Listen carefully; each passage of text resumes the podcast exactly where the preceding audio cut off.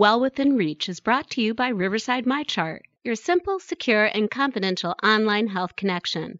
With just a click, Riverside MyChart lets you stay well connected to the same information your doctor sees. You can request prescription refills, pay your bills, schedule your next appointment, and more. Manage your care from your laptop, tablet, or phone. Whether for yourself, your kids, or the grandparents, MyChart makes your busy life just a little easier. Learn more and enroll today at riversidemychart.org. Just another way to stay well connected from Riverside Healthcare. This is Carl Maronich. What can you expect if you undergo heart valve surgery? We'll pose that question and a few others to Dr. Arshad Yusuf, a cardiothoracic surgeon with the Riverside Heart and Vascular Institute. Dr. Yusuf will also tell us what it's like when all your brothers and sisters are doctors too. Makes for an interesting family get together, I'm sure. Listen in. Riverside Healthcare puts the health and wellness information you need well within reach. We are joined by Dr. Arshad Yusuf. Dr. Yusuf, thanks for joining us today. Oh, thank you very much for inviting me. It's an honor and privilege to be here and to be with you and at this hospital. Ah, well, we appreciate all that. Thank you. And uh, I'd like to start by asking some personal questions, not too personal, but uh, tell us a little bit about your family and and uh, Sure. and where you it, maybe first start with where you grew up. Well, I was born in Pakistan and I had my uh, medical education in Pakistan. Came to U.S. about 20 years ago. Got trained in general surgery first in New York and then went on to Cleveland Clinic where I had my training in cardiothoracic surgery. I've been in practice for about 15 years and currently I'm a faculty at University of Chicago. Yeah. And uh, for the last one year we have been uh, uh, with um, we have been uh, coming to Riverside uh, and we have a mm, a very good um, relationship with Riverside. And we have been coming over and providing care to the patient in Kankakee area.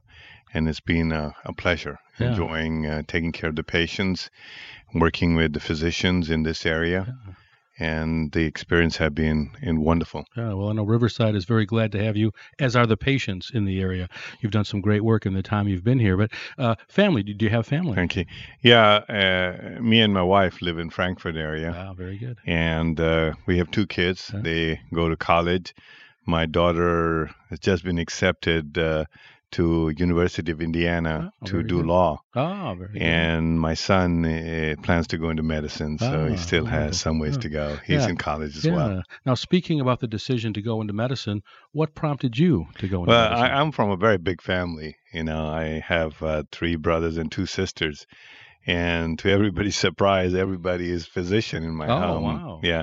So my oldest uh, brother is a pediatrician. Then uh, uh, we have an ophthalmologist and a gastroenterologist. so my father is not a physician at all, but um, you know he never pushed me to be a surgeon. But I, I just had the feeling that there should be a surgeon in the family. So that led me to a surgery residency, and during my training, uh, I had the chance to work with some of the top surgeons uh, Mhm. in the country, and and thought about going into cardiac surgery, Yeah. yeah. and uh, and it's been a wonderful experience ever Yeah. since. So the family got a surgeon out of the deal. So you that you, have a lot of areas represented. That's true. And uh, my two sisters, uh, uh, I have a sister, she's a, a radiologist, and I have a sister, she's a pulmonologist. Ah. So it's a physician in the whole Yeah, family. Well, at family gatherings must be interesting conversation. You W- can- we try not to talk about medicine. Otherwise, the difference of opinion, we get into a fight. ah, we wouldn't want that. We wouldn't want No, that. We're not no. going to fight today. I promise you that. Thank you. As a cardiothoracic surgeon, you you uh, surgery perform in the heart, but also the chest and other other areas. So it's not just heart surgeon. Talk a little bit about some of the, the variety of surgeries that you do as a cardiothoracic surgeon. So at Riverside, uh, we provide cardiovascular and thoracic surgery. That means anything to do with heart. It could be a blocked uh, artery giving rise to a heart attack. And patients present to our hospital uh, with chest pain, and they're usually seen by a cardiologist uh, who do an angiogram. And uh, then, when the patient is referred to us, we do what's called as a bypass operation. Some patients have a leaking valve in the heart, and those present with shortness of breath. They have difficulty breathing, and those needs to be fixed. So that requires valve repair replacement. and sometimes the arteries from the heart get swollen. We call it aneurysm. Okay. And the normal size is about inch and a half. It becomes two and a half inches. Those arteries needs to be fixed, called an aneurysm repair. So oh. those are all done at the Riverside Hospital. Then the thoracic part is to do with lungs. If mm-hmm. somebody has who's been a smoker and unfortunately presents with a mass in the lung that turns out to be a cancer that needs to be dealt with with surgery, that will re- require removing a part of the lung mm-hmm. called a lobectomy.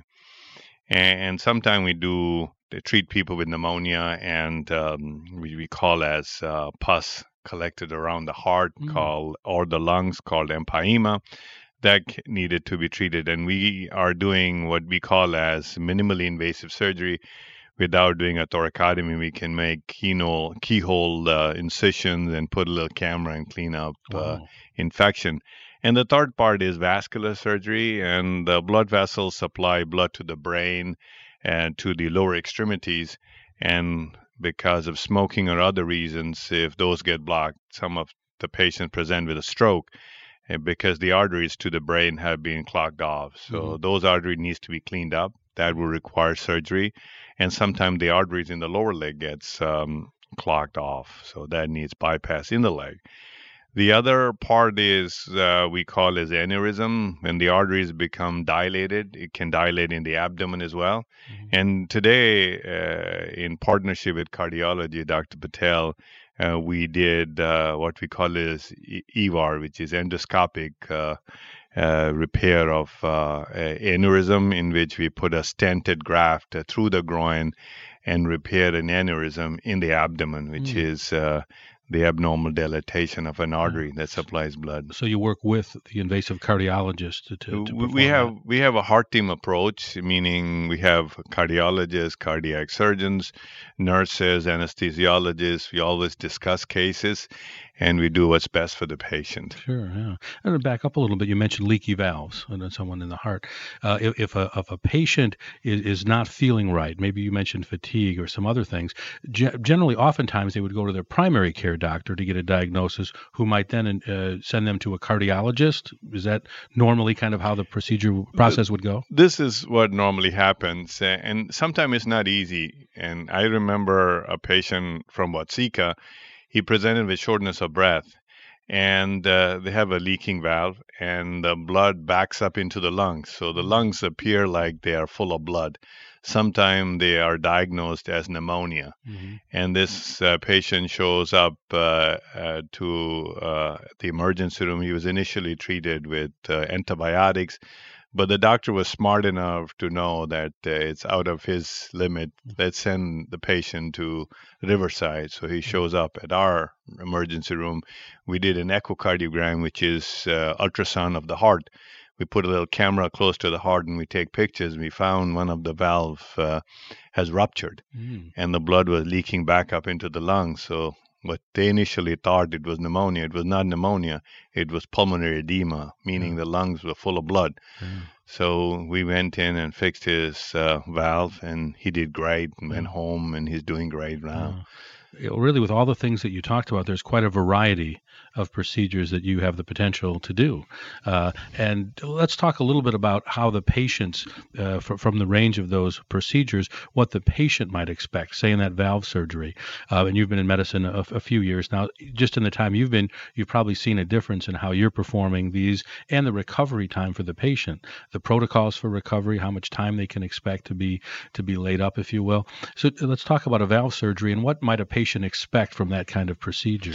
Well, if a patient uh, comes to my uh, clinic uh, and presents with a valve which is either leaking or is not opening completely. And I try to explain to them that heart has four chambers and they're connected through a double door. And if the door doesn't open and gets so the blood doesn't flow through the heart, that needs to be fixed. Or sometime if the door opens in both direction and that's we call it a leaking valve.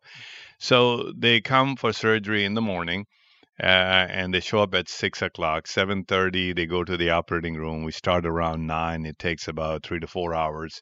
So by one o'clock, we're done with surgery. They go to the intensive care unit. They're still sleepy. We wait three to four hours when they're fully awake. The breathing tube comes out. The next morning, they're in a chair, starting to walk. Uh, the following day, they're out of ICU, and the tubes come out. And uh, in three to four days, they're ready to go home. Now, depending on the home circumstances, if they live by themselves, not much support at home, then we suggest they go to a small rehab which is available at our hospital till they're strong enough to go home. Some patients want to go home and go back to their beds, uh, so we try to arrange a visiting nurse service to go visit them a couple of times a week. So it usually takes about uh, four days in the hospital. Plus, the recovery period is about four weeks. So mm-hmm. even when they go home, sometimes they feel weak and tired. So it takes about four weeks mm-hmm. before they get back to normal. Mm-hmm the only precautions I, I tell them is not to drive. If they get into an accident and the front of the chest hits the steering wheel, that's not good. Mm-hmm. Or lift anything heavy. Other than that, they can do anything. And yeah. some of them bounce back so well that in two weeks they want to get back to work and get back to their life. Yeah. And so, but normally it takes about four weeks. Yeah.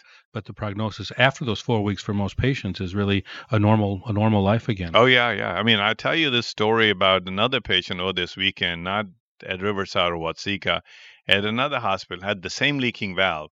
And uh, if treatment is not uh, provided to the patient, they can they can expire. And mm-hmm. this unfortunate patient was in a different hospital. I was called over the weekend, and uh, then I got another call within 10, 15 minutes. The patient passed away. Mm. So this is serious disease, mm. a leaking valve, and uh, this needs to be treated aggressively. Yeah and the only unfortunate treatment is surgical. Yeah. So let's talk again about the symptoms.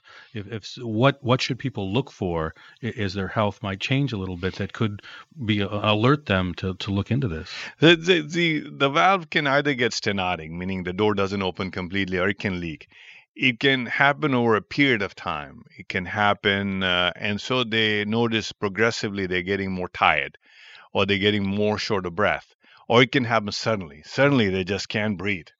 So if it happens suddenly, that's life threatening. Mm-hmm. So uh, they should go to emergency room right away. And then, uh, you know, the emergency room should assess the patient and see if they have the capacity to take care of such a patient. If not, they should be flown to a center like our mm-hmm. hospital.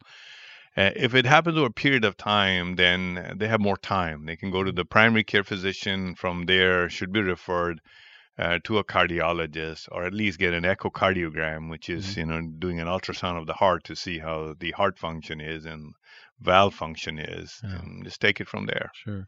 That that always makes me think the, of the importance of getting regular checkups. So if there's a change in your condition or a change in some of these things from year to year your primary care doctor is going to going to see that notice that and it could alert you to some of these things. Is that good advice? That's very good advice. Plus uh, you know uh, in this area i've noticed some patients that put off going to a doctor. Mm-hmm.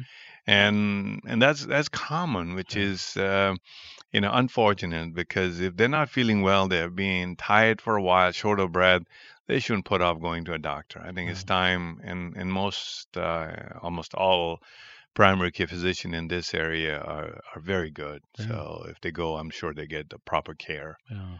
But they should not put off going to a doctor. That's very important, yeah. particularly in this day and age when we have all this care and treatment available uh, just next door and not to use it is kind of unfortunate. Yeah, that makes me think of a couple cases I know of that you've you've been involved in since the time you've been here at Riverside. Um, a couple patients, and I, and I thought I'm going to say that the procedure right, a descending aorta, that that uh, a very emergent situation that fortunately you were here able to to take care and treat a couple of these patients who who really wouldn't have survived otherwise. And and I know after that you spoke to the idea of you being in the community, having these services available here, where in some cases if they're not available that locally it could mean the difference between life and death. It's got to be very rewarding for you to be to be in that kind of position. You know, it's kind of um, good that you talked about it because uh, I did meet with uh, a couple of folks from University of Chicago today, and they were looking at what we have been doing here and they were kind of surprised because uh, in the past those patients were flown to university of chicago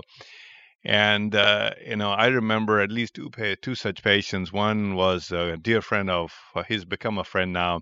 He shows up in the emergency room with uh, the aorta, which is the big artery from the heart, takes blood to the whole body. That ruptured. And luckily, the rupture was very contained. If it would have ruptured, he would have died. Now I made it to the emergency room. And he looked like a very normal, healthy, and, you know, nice family and and we were able to do an echocardiogram, which is again the ultrasound of the heart, and a CAT scan, CT scan of the chest. We found that rupture. We took him to the uh, operating room right away. He had a great repair, and he did fantastic. He continues to do well. That's one patient. Another one was an older lady who had an aneurysm, which is a slowly the artery had become bigger and shows up with uh, one of the aortic valve on which the artery sits that had become tight. It's called stenotic, didn't open completely. So she needed that valve replaced and also the ascending aorta repaired. Uh, big operation in an older lady. She did very well. We operated here and she's doing great. So, you know, these are a couple of cases which were very challenging, but, uh, you know, I'm so happy we have um, at Riverside, we have the facility, um, the not just physician but nursing wise, anesthesiologist support from the administration and the you know uh, people in the operating room, the equipment and everything. And and the other thing I noticed that a lot of patients they don't want to drive north. Sure. And they're happy that all this is available here, mm-hmm. know, cutting edge, top notch uh, uh, services and um, and I'm happy for them, and I'm happy that we are able to do this uh, at this institution. Sure. Well, it makes a difference, I'm sure, for the patient if their family is able to be close and come and see them. It has to help their recovery and just help the whole process for them. Sure, sure. Yeah. It's it's very. Um, they're very thankful at the end, and uh, you know i see them all the time they coming for rehab which is after heart surgery they go through a process of exercise and mm-hmm. training again and i see them every day and yeah. you know it's nice to see them doing well people sure. who were brought here in ambulances in and on a stretcher now walking like normal people they've lost weight they're in great shape good to see that. Yeah. Uh, and they're, they're so grateful, so thankful. And I hope when you get together for family reunions, you tell all your brothers and sisters about those great stories. You well, we try not to talk about medicine because they all come from different specialties. Yeah. And, and but we do talk once yeah. in a while. Well, and those are rewarding stories to tell them. They can't argue with, with that kind of. Uh, That's true. Kind of and, and, and you know we've had a couple of videos uh, of patient testimonies, and I did send to my brothers and sisters, and and you know they were very proud. Very good. Dr. Yusuf, we appreciate your time today. Uh, the time's gone quickly, uh, but we appreciate you joining us and uh, and sharing all this with uh, with the folks who are listening to the podcast. Oh, thank you very much. Thank you for your time. Enjoyed it.